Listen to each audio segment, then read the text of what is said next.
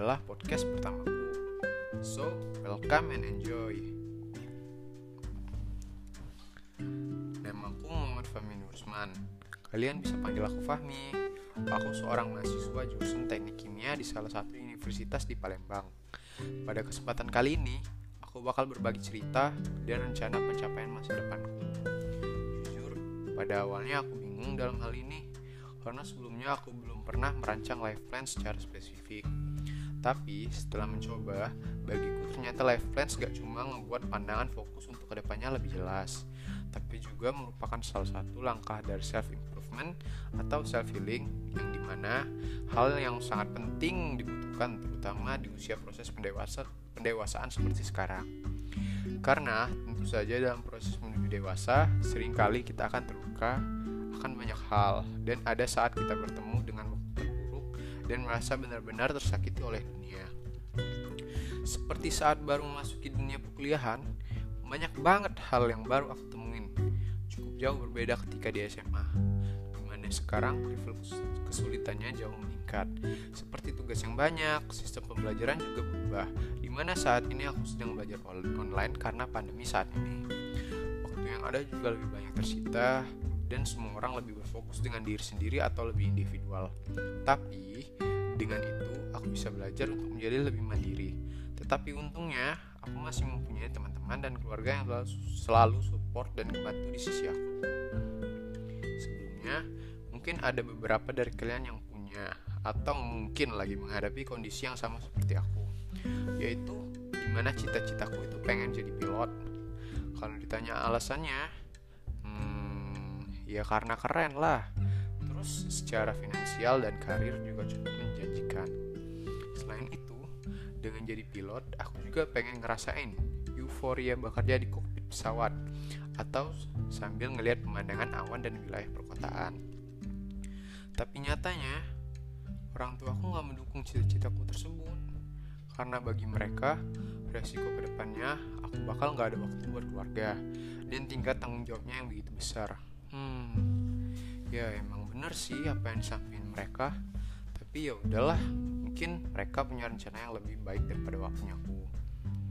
Dan itulah cerita kenapa aku bisa berada di jurusan teknik kimia. Tapi walaupun begitu aku berusaha menerima dan yakin kalau ada hal baik di balik semuanya seperti quotes yang pernah aku baca yaitu there's a lot of reasons that you don't know why you be in that place sometimes Kadang emang ada banyak hal yang kita nggak tahu alasannya kenapa kita berada di suatu tempat itu. Dan aku juga yakin kalau Allah udah menyiapkan rencana terbaik buat aku. Jadi aku memilih buat let it flow aja atau tetap jalani, tapi juga tetap bersungguh-sungguh dan menjalani hal tersebut. Berhubung aku juga tipe orang yang pantang menyerah dan bakal berusaha semaksimal mungkin untuk hal-hal yang aku perjuangkan. Walaupun satu sisi juga cenderung mengalami kesulitan dalam masalah kepercayaan, baik percaya pada diri sendiri ataupun pada orang lain. Namun, hal ini juga akan aku jadikan batu loncatan sehingga untuk ke depannya aku bisa mengatasi kesulitan tersebut, meski harus melewati proses yang panjang.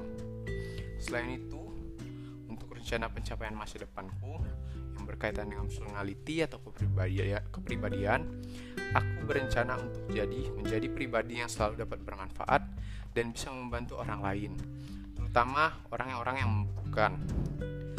Tentunya juga lebih baik dalam hal beragama, bersosialisasi, dan meninggal, meninggalkan kebiasaan yang kurang baik seperti overthinking dan tidak percaya diri. Kemudian setelah lulus menjadi sarjana, aku memiliki rencana rencana untuk mencari pekerjaan dengan tujuan agar bisa lebih banyak pengalaman dan relasi. Harapannya, aku aku biar aku bisa bekerja di suatu BUMN atau di PT Pusri. Tapi di mana pun tempatnya aku juga nggak masalah kok. Asalkan aku memiliki dampak atau manfaat yang positif untuk untuk tempat tersebut.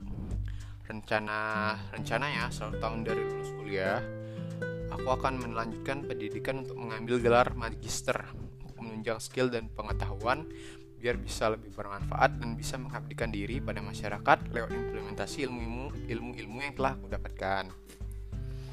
Hmm, mungkin cuma itu aja yang bisa aku jelasin dari life plansku kali ini. Terima kasih buat semua yang udah mendukung aku selama ini, baik keluarga, sahabat, dan teman-teman. Dan terima kasih juga buat semua teman-teman yang udah dengerin podcastku Podcastku yang pertama dan mungkin yang terakhir ini Aku cuma pengen bilang buat perpisahan kita. Hiduplah seolah engkau akan mati esok Dan belajarlah seolah engkau hidup selamanya. Tetap semangat dan jaga dirimu baik-baik. See ya